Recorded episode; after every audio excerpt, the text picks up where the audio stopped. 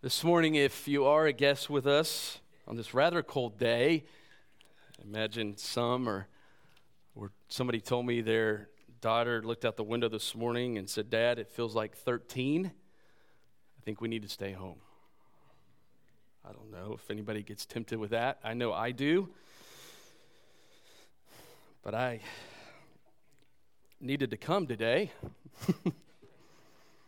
so I put my coat on and we made it. Um, but it's good to be here. And this morning, uh, if you are a guest with us, I would invite you to take a guest card there at the back of the pew in front of, or pew. Wow, did I just say pew? Wow, where would that come from? That's ha- creature of habit. That's just what in the world? What's a pew? Anyway, so yesterday. Okay, anyway. All right. So, anyway, if, if you'll. T- If you'll take the guest card there back in the chair in front of you, that'd be awesome. If you're a guest with us, love that you're here. And, and at the end of the service, we're going to come together and observe communion together. Um, and uh, there's also plates up here and also in the back. And we'd love for you to place that guest card there uh, in the plate uh, as uh, during that time today or as you leave today. We'd love for you to do that. Um, our heart and desire for going through this book, this beautiful gospel, the Gospel of Luke, is that, that we truly would treasure Jesus, that, that our heart would find Jesus as our delight, that he would be the prize of our life, that he would be the one that we value greatly over anything or anyone else. I think that was Luke's heart. And as Luke tells us that the story of Jesus, and that's what he's doing, he's telling these exacting truths about the, the story of Jesus because he wants to, us to behold him as, as we're going to see this morning, as the Son of God. And so this morning, I, I just want to begin there if we could. I, uh, just in verse 21, I want to cover some ground here, but I, but I want us to truly walk away and behold Jesus as the Son of God because that's who he is. And so, Jesus, we're going to see this morning, I want to give you three overriding points to direct our time today that Jesus, the Son of God, is announced and approved. We're going to see that here in the beginning. That Jesus, the Son of God, is a new and second Adam, very unique look. Um, and then Jesus is the Son of God, attacked and victorious. And so we'll see that in the text today as we walk through it. But as we first see that Jesus is the Son of God, he's announced as the Son of God, he's approved as the Son of God. And we see that here in verse 21. It's an interesting scene. And so look what begins here. Now, when all the people were baptized, Jesus was also baptized. And so, if you remember from last week, John the Baptist is in the wilderness. Last time we saw John was he was uh, leaping in his mother's womb. He was then born, and here was this man who was full of the Holy Spirit. Uh, even as a young boy, even in the womb of his mom. And here he is 30 years later in the wilderness, and he begins his ministry and he came preaching and baptizing. His preaching and his baptism was about a repentance for the forgiveness of sins. And so people would come, and as God would convict and stir their hearts with conviction over sin, God would begin to change and work in their lives and transform them. They would respond to John's preaching and be baptized to show and to express that, hey, I'm following God, I'm dependent on God, and I'm trusting in Him for the forgiveness of sins. And so John was doing that as he was pointing to one who was coming, Jesus. He was the preparer, he was the forerunner for Jesus. And so John's ministry. And so as we pick up this week in verse 21, it says, as they were being baptized. Who are they that are being baptized? It's those who were responding to the ministry of John there at the Jordan River as John is preaching, and all of a sudden, who's in line? Who walks up? It's Jesus. Now, if you're John, you're like, whoa, whoa, whoa, hold the boat. I'm preaching against wickedness, I'm preaching against sin, and I'm telling everybody to repent. And here who is one who has no wickedness in him whatsoever who's holy, who's from heaven. And here he is in the flesh. And he's come to be baptized. And that's why in the Gospel of Matthew, John is like, hey, and even in this gospel, I'm not worthy to even untie this guy's sandals. I'm not worthy. And he even says in Matthew, I, I'm not going to baptize you, Jesus. that wouldn't be right. That wouldn't be right. We'll talk more about that in a second. But, but this is a beautiful scene. So imagine this. Imagine this. Here, here is Jesus. It's like on the day that you got baptized. Can you imagine that here you are and you're with a group of people, or maybe it's just you getting baptized on that day, and there's Jesus standing behind you, and he's like, Yeah, I'm coming to get baptized. I mean, that's what it was like. And so here is Jesus coming to get baptized. And so, when's the last time we saw Jesus? Well, in Luke's gospel, in chapter 1, we hear that Jesus is 12. He's in the temple, he's among those, he's, he's teaching. And as this young middle school student, right? And so Jesus grew, we're told in Luke 1 52, in wisdom and stature, in favor with God and with men. And he continued to do that. And here he is. We're going to learn just a second. He's now 30. And so he has lived this perfect, sinless life, right? He went through the teenage years and he went through 20. He, he hung out with his dad, probably. He worked with his dad. He hung out with his siblings. We knew he had brothers and he had sisters. And so here he is now, and he's on the scene. He's going to be baptized. Now, I read this and I'm like, okay, God, I've got a question. Why is Jesus being baptized, right? Why is he being baptized? I mean, I understand these other people, I, I get that, but why Jesus why is he being baptized? And so, a few maybe answers to that to kind of help us from Scripture. So, so I gave just six, if we could, real quick, real quick. One, I think simply to be right, right? In Matthew chapter 3, listen to what the Scripture tells us in verse 16. Jesus told John, because John was like, hey, hey hold, the, hold the boat here, dude. I'll, I'll baptize all these people, but you, mm-mm, I'm not worthy to do that. You're, you're God. You're the one I came to point people to. You're the Messiah. Right? And so Jesus says, though, listen to verse 16 of Matthew 3 permit it at this time, for in this way it is fitting for us to fulfill all righteousness. Jesus was baptized because it was fitting for him to do everything right, to obey God's will. This was God's will, this was God's plan. And Jesus' life was all about doing the will of God. And so Jesus did this. The second reason I think we find as well is to endorse and affirm or to validate the ministry of John. John's ministry was a ministry uh, focused on repentance, turning from sin and trusting in God and pe- pointing people ultimately to Jesus for the forgiveness of sins. And so Jesus wanted to endorse, he wanted to affirm the ministry of John. And then, third, I think real simply to identify. To identify. Jesus wanted to identify himself with who? The upper class? Everybody who had it together? No.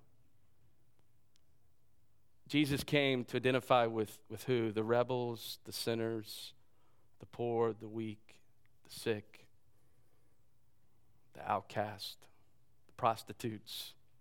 That's who he came to identify himself with. Why? Because he came to save them.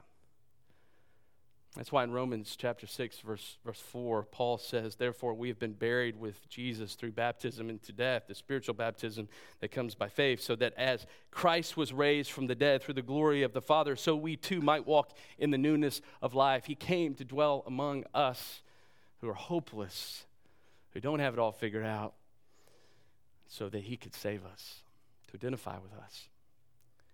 And so, forth, to model I think simply to model, to show us how we're to get baptized, how we're to follow the will of God. You remember what Jesus says in Matthew 28, verse 19? He says, Hey, I want you to go, therefore, and make disciples in all nations and to baptize them in the name of the Father, Son, and the Holy Spirit. So here Jesus is modeling that, and we're to follow in what he did as we identify with him.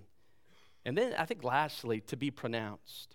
It was a custom that, that kings or people who would be inaugurated as the ruler, the leader, that sometimes they would go through this ceremonial cleansing or they would go through this time of anointing. And so I think what we find right here is this is the inauguration, inauguration. This is the pronouncement that Jesus is the King of Kings. And so we have that here as he begins his ministry.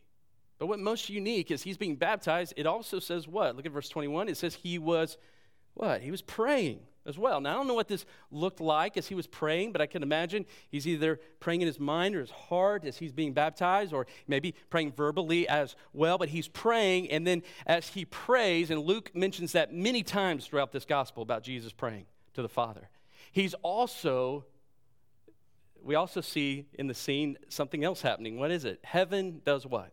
Heaven opens up. Anyone seen that recently? Heaven opening up? I haven't. I know some of you might be like, yeah, I mean, I've, I've seen it in different ways.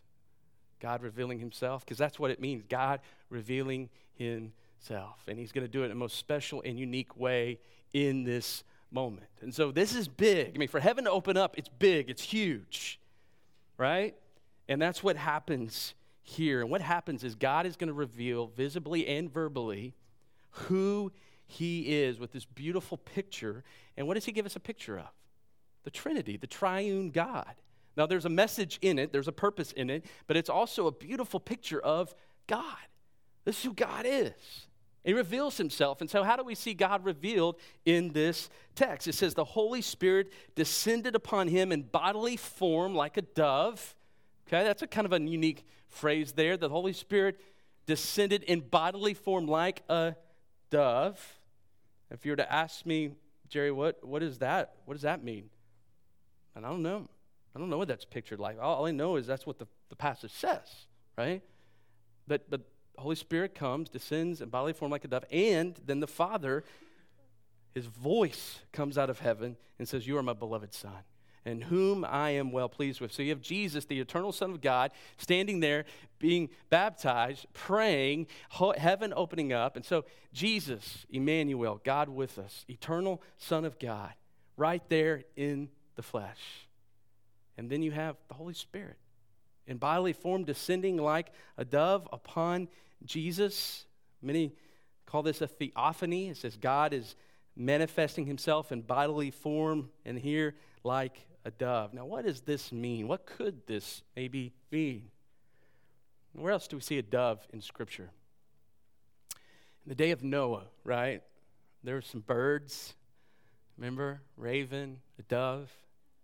remember the dove? The dove went out, and the whole goal of the dove was that the dove would uh, eventually not come back. And the dove didn't come back. Why? Because the earth had been cleansed, the earth had been renewed. It was a new earth. And so Many believe that that maybe is possibly the picture here that, that Jesus is a greater Noah, one who will bring a new earth. He brings a cleansing, He brings redemption to us, He brings change to our hearts.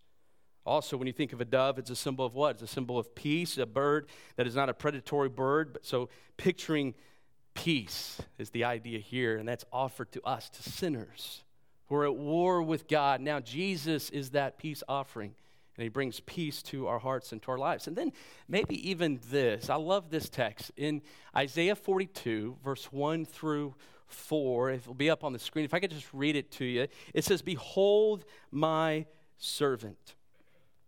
Let me get to it.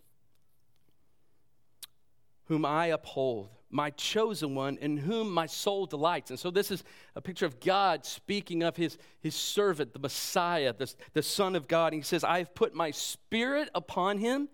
He will bring forth justice to the nations. He will not cry out or raise his voice, nor make his voice heard in the street. A bruised reed will not break, and a dimly burning wick he will not extinguish. He will faithfully bring forth justice. He will not be disheartened or crushed until he has established justice in the earth. And so, it's this beautiful picture of the Spirit of God coming upon the Messiah. And he will, like a dove, right? He will not break a reed. He will come instead, bringing justice He'll come in power, but how? With tenderness, with mercy, and with love, like a dove, to bring peace, to bring justice. And so we have this beautiful picture of the Holy Spirit, but I want you to see here too that this is not Jesus receiving the Spirit of God here. Can I, can I make that clear? I, I don't want us to think that up until this point, Jesus did not have the Spirit of God. Remember, He is God. Okay? And how does one live 30 years without sinning, resisting temptation, growing in stature and wisdom in the favor of God, as we see in the beginning of Luke? It doesn't happen. So he has the Spirit of God. Now, some will teach, remember when we went through 1 John, some will teach that this is when Jesus receives the Spirit of the Messiah or the Spirit of God. That is not true, okay? That is a falsehood. That is a luring, a, a fog of falsehood that the enemy would love for us to buy into, okay? But that's not true. And some will, will believe that. Jesus is God, He is filled with the Spirit of God. But here, this text simply says, in bodily form, the Holy Spirit comes and descends upon him like a dove. And so this isn't, though, him receiving the Spirit of God, okay? Um, thirdly, who do we see? We see the Father, right? We see the Father. And how do we see the Father? His voice from heaven. Can you imagine that? I mean, it's amazing enough that Jesus is right there right? And, and obviously, not everybody knows who he is. John has an idea, right? But here, heaven has opened up, the Holy Spirit in bodily form. And now, this voice, and this voice settles any questions in that moment about who Jesus is as he, the Father, speaks and declare, You are my beloved Son, in whom I am well pleased. And so I think this is a green light. This is a green light for Jesus, a powerful enablement, a directive for him in his beginning public ministry. So Jesus is announced. He's approved as the Son of God, and this marks the beginning of his ministry, as we see here. And Luke speaks of what his ministry will be based on, who he is as the one of a kind Son of God, and he does it through, most uniquely, look how he's going to pronounce this even further. Look in verse 23 with a genealogy. You might be th- thinking, why in the world, Luke, do you include a genealogy here? Well, Matthew do, did it, so I wonder if Luke was like, hey, I want to get a shot at it, but I'm going to do it a little different. And I think purposefully as well. well look at verse 23. We're not going to read the whole thing, so some of you guys that, as when I said that in your uh, heart, skipped a beat, and you thought for a second, oh no, are we really going to do what we did in Nehemiah and read the whole thing? Many of you weren't here. Some of you might be blessed for that. I don't know. Uh, but probably not. You need to go back and listen to it. Great sermon on the genealogy of Nehemiah. Anyway, just kidding. All right. Verse 23. Listen to what it says here as we see Jesus, the Son of God, as a new and second Adam. So there's a purpose to this, a beautiful picture that I think Luke is painting as Jesus begins his ministry and what his ministry is about based on who he is. And so it says in verse 23 when he began his ministry, Jesus himself was about 30 years of age, being, as was supposed, the son of Joseph. And then dot, dot, dot, dot, and go with me. You'll enjoy those dots, but go with me to verse 38. It says, then the son of Adam, the son of God. Okay? So Luke shares this genealogy to speak of Jesus' ministry and this genealogy speaks. Now, there's a lot of things that this genealogy says, but here's what I want you to get the main picture of is that Luke's genealogy goes back to Adam, right? Where did Matthew go back to? Do you remember? Abraham, okay? I know that's not like something that we're all constantly thinking about, but it goes back to, to Abraham. And so Adam here is referred to uh, here as um, a son of God. Okay, not in the sense of Jesus, Jesus, capital S, Son of God. Adam, here at the end of verse 38, lowercase Son of God. And so, though not identical, there is a comparison, no doubt, to Adam and Jesus. And since Luke spent, uh, and, and so in, in, in Luke spent a lot of time with who? Do you remember? Who was his companion in ministry? He's kind of popular in the New Testament. Paul, thank you. All right, just Thought you guys might want to chime in on that. So he spent some time with Paul. And so, no doubt, as, as, as this genealogy, I, I think what we learn from is that maybe Luke and Paul talked about this. Because Paul in 1 Corinthians and also in Romans talks about Adam and talks about him in, in a couple of ways. And so this calls to mind that as Jesus as what? A, a second Adam. Uh, Adam was created to begin humanity. Jesus is the beginner of a new humanity, right?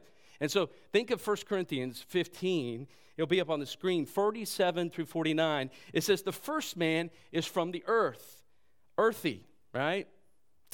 And that'd be interesting. I'm, I'm Jerry, I'm earthy, okay? I mean, that's just use that, okay? Um, but you don't want to stay earthy, according to this verse, okay? The second man is from heaven. Who's the second man? Jesus, okay? As is the earthy, okay, so also are those who are earthy. Now, when you think about that, what does that mean? What, what did Adam bring into the earth? Thank you, Adam. Sin, right? Sin entered into the earth, we're told. That's what Paul tells us. And so, as is the heavenly, so also are those who are heavenly. Who are the heavenly? Those who are citizens of heaven, those who have trusted in Jesus as our Lord and Savior. They've been redeemed and they belong to Him as sons and daughters of Jesus Christ. And so, just as we have borne the image of the earthly, all of us have, we will, those who have been saved, also bear the image of the heavenly. And so, as Paul is talking about that, he's comparing the old Adam with now the new the second Adam, which is Jesus. And so Jesus is a new and second Adam whose ministry will be to create and to assemble a new race of humans, a, a new people who are not marked by Jewishness or non Jewishness, but those who have repented, been forgiven of their sins, and have this dove like character of the Holy Spirit that Jesus has. And so Adam is directly created by God. He's the head from which we all came. All of our genealogies begin with him. But he was tempted and he what? He failed. And through him, sin entered the earth. But Jesus, Jesus, he creates. In fact, he's the creator. And he redeems the creation as Savior. He was tempted, as we're going to see, but he does not fail, as Adam did. And so he's this new, he's this second Adam, and he enters this battle, this new battle to redeem, to redeem a new people, and that's us. And so I think Luke paints this picture. Jesus is the Son of God, and he is this new Adam to make a new people for himself. And that's what John's been pointing to. And he's going to do that as he redeems them. And so I love this picture that Jesus comes on the front lines. He battles for you, and he's not going to let us down, right? Like Adam did in the garden. But he comes and he will not fail. And how does he do that? Well, look at the third and final point today. It says Jesus is attacked, right? But he's victorious when he's attacked. Look what happens in verse 1 and 2. Jesus is now full of the Holy Spirit, it says, returned from the Jordan and was led around by the Spirit in the wilderness for how many days? 40 days, being tempted by the devil. I think that's important. Growing up, I always had this in my mind, and I don't know when God changed it, but I, only, I always had this in my mind when I read this text that Jesus was not eating in, in the wilderness, which he wasn't. He was there for 40 days, and then the enemy came and started tempting him, right? That's not the case. While he's there for 40 days, he's being tempted. So that's an important phrase right there. Being tempted by the devil. He ate nothing during those days, and when they had ended, he became hungry. And so here Jesus goes from the Jordan. Now Luke shows him going to the wilderness where he is alone. He was led there by the Holy Spirit. He's full of the Spirit of God, and he's there for 40 days, not having anything to eat and he's tempted by the devil. And as he's there, I want you to think of, of just a couple verses, okay? Jesus in John 4 34, do you remember what he says? He says, My food, my food is to do the will of him who sent me, the will of the Father, and to accomplish his work. And so, as Jesus is in the wilderness, as he's in this time of solitude, right? He eats nothing. But remember, his food is to do what? The will of the Father. And he's full of the Holy Spirit. Ephesians 5.18, you remember Ephesians 5.18 tells us? It says, do not get drunk with what? Do not get drunk with wine, for that is what? Dissipation. It's wasteful living. It's wastefulness to spend a life being, being drunk on whatever, but specifically in that case with wine. And he says, but instead be filled with the Holy Spirit. And so, what we see here, Jesus filled with the Holy Spirit, what, what does that mean? It means that he was dependent on God, he was enslaved to nothing else but to the Father's will. And so, we, we see that. We see that pictured here in the wilderness, but that was his life. And so, he's in the wilderness and he's being tempted. There's three temptations we see here. The first one, look at verse 3. The devil says to him, If you are the Son of God, tell this stone to become what? To become bread. So, the first of three tests that Jesus has faced. If Jesus fails, he's like who? He's like the old Adam. But if he succeeds, he will see what? A new people freed, a people who will learn how to do battle with the enemy through Christ and escape the lure and the fog of falsehoods. That's what Jesus shows us. And so, all three tests entice Jesus to do what? To abandon dependence and trust on God. So the first temptation is that Jesus would gratify self. And so our well being is not dependent primarily on food and on physical provisions. Okay, it's not bad to eat, obviously. But above all, dependence and obedience to God's will, just as it was for Jesus, is God's heart for us. And so how does he defend himself? How, how is Jesus on the defense here? So, with the word of God, Jesus succeeds, right? Using the word of God in verse 4, says, he says to the devil or answers him, It is written, man shall not live on bread alone. That comes from Deuteronomy 8 3. And the rest of it, we see it in other places, is instead we should what? Live on everything that proceeds out of the, the, the mouth of God. We should live on the word of God. That's where we get our sustenance from, for life and for godliness. And that's how we defend ourselves against the battle of temptation. And so look at 5 through 8. The second temptation we see here, he led him, the enemy did, and showed him all the kingdoms of the world in a moment of time. And the t- devil said to him, I will give you all this domain and its glory, for it has been handed over to me, and I give it to whomever I wish. Therefore, if you worship before me, it shall all be yours. This is a temptation to exalt self. This is an attempt to get Jesus to do what? To forget who he is, to forget his identity. And then, isn't that what Jesus does, to, uh, or not Jesus, isn't that what the enemy does to us? He tempts us to forget who we are in Jesus Christ, those who are saved. That's what he does. He wants us to forget that we're a child of God. And so he does that to us, and he does that, at least the enemy does to Jesus in this case. Jesus is the Son of God. He came to serve and to worship God alone. What's interesting about this temptation, I, I think this is the prosperity gospel, is this. I think that's the prosperity gospel. That's why I think the prosperity gospel does one thing it sends people to hell. And that's what you have right here. That's what the enemy does.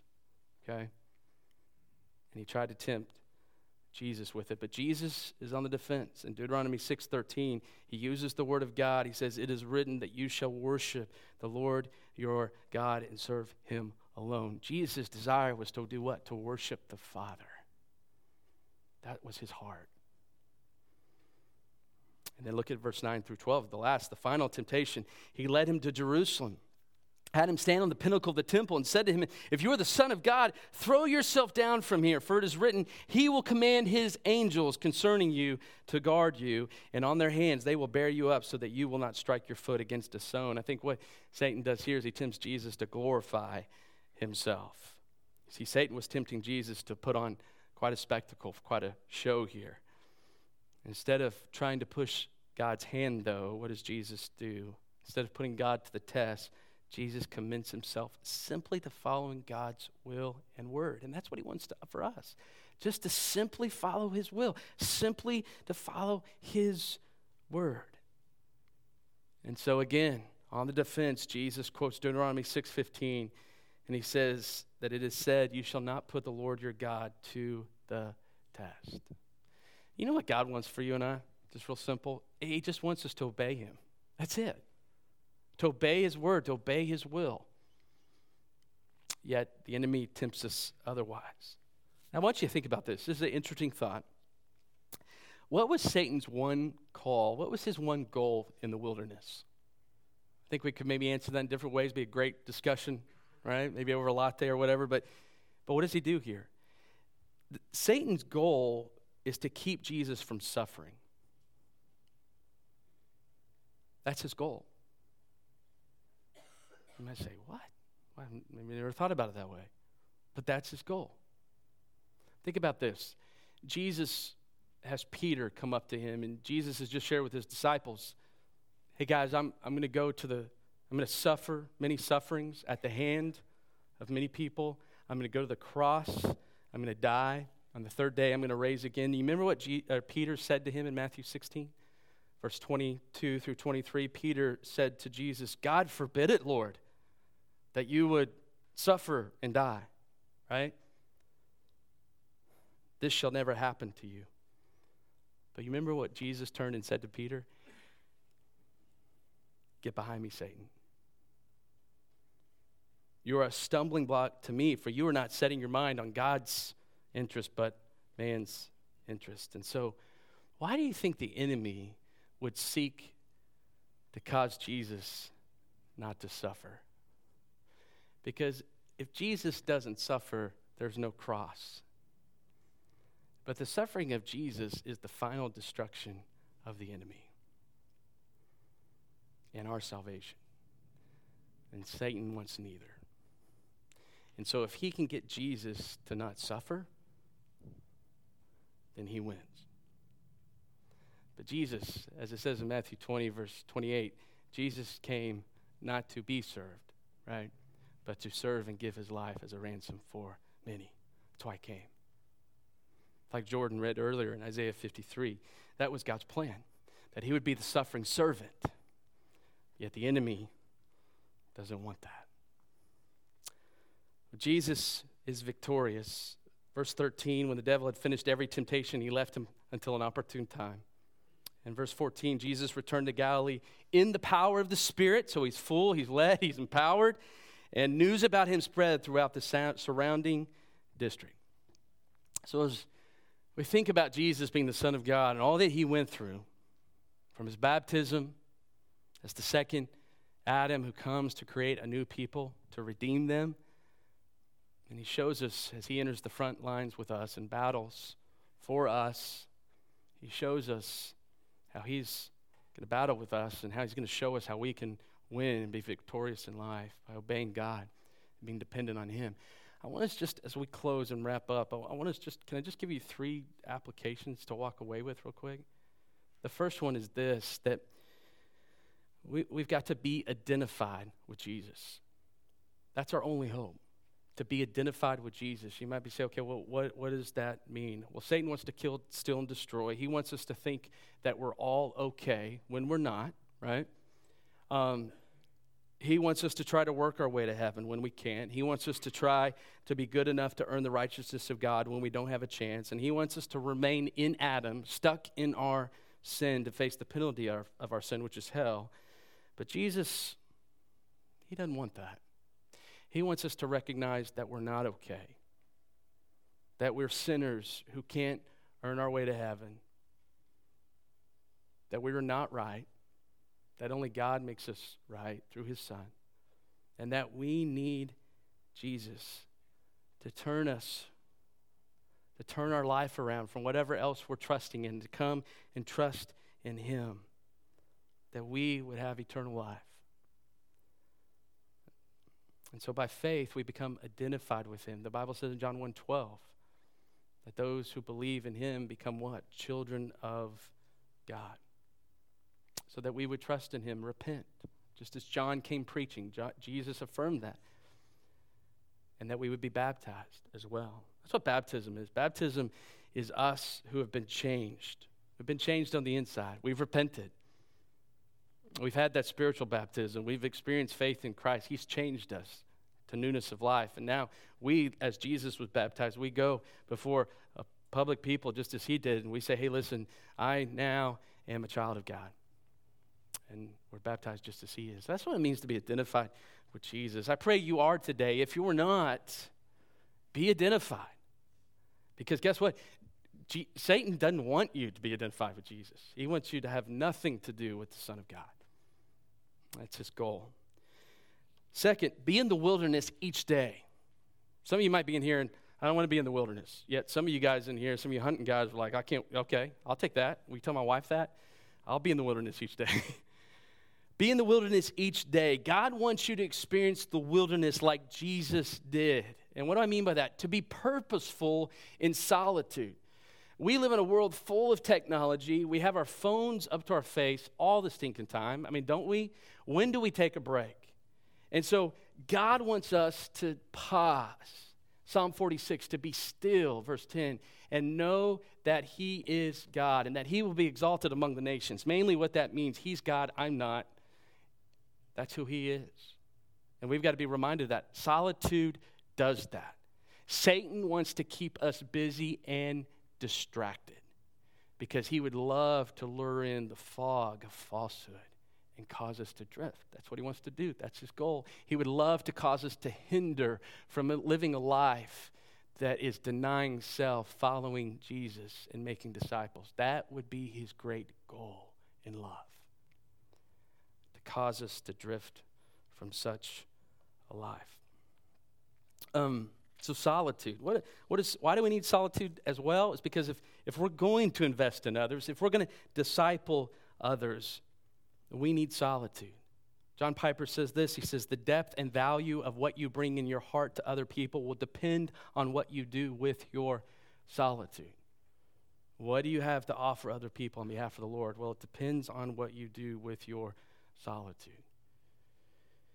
So, solitude's not the same as isolation, though. I think we go through different types of wildernesses. Solitude is good, but Satan loves to get us to isolation where we separate ourselves from community of believers, the church. God doesn't want that. Satan loves that.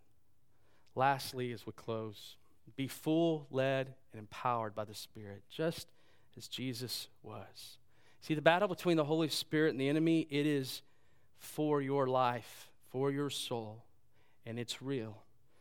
The enemy will use many things to captivate us, to swallow us up, to create an illusion, to desensitize us to the reality of the combat, to the battle that is going on every day for your soul. And so Jesus says, hey, listen, obey God. Don't be filled with the things of this world. Don't get drunk on this world. Don't get drunk on what everything that Satan puts before you and waste your life but instead be filled with the Holy Spirit. Be led by the Holy Spirit. Be empowered by the Holy Spirit. And I think that just simply means to be filled by the Holy Spirit means to obey Jesus. To be led by the Holy Spirit means to follow Jesus. To be empowered by the Holy Spirit means to recognize I am weak, but Jesus is strong. And to let Him be your source of strength. So I pray you're identified with Christ, the Son of God and I pray you find times of solitude so that He can pour His word into you and to grow you and transform you. And then, thirdly and lastly, that you would be filled, that you would obey Jesus, that you would be led, you'd follow Him, you'd be empowered by Him, recognize I am weak, but He is strong, and let Him be your source of strength this week. Let's pray.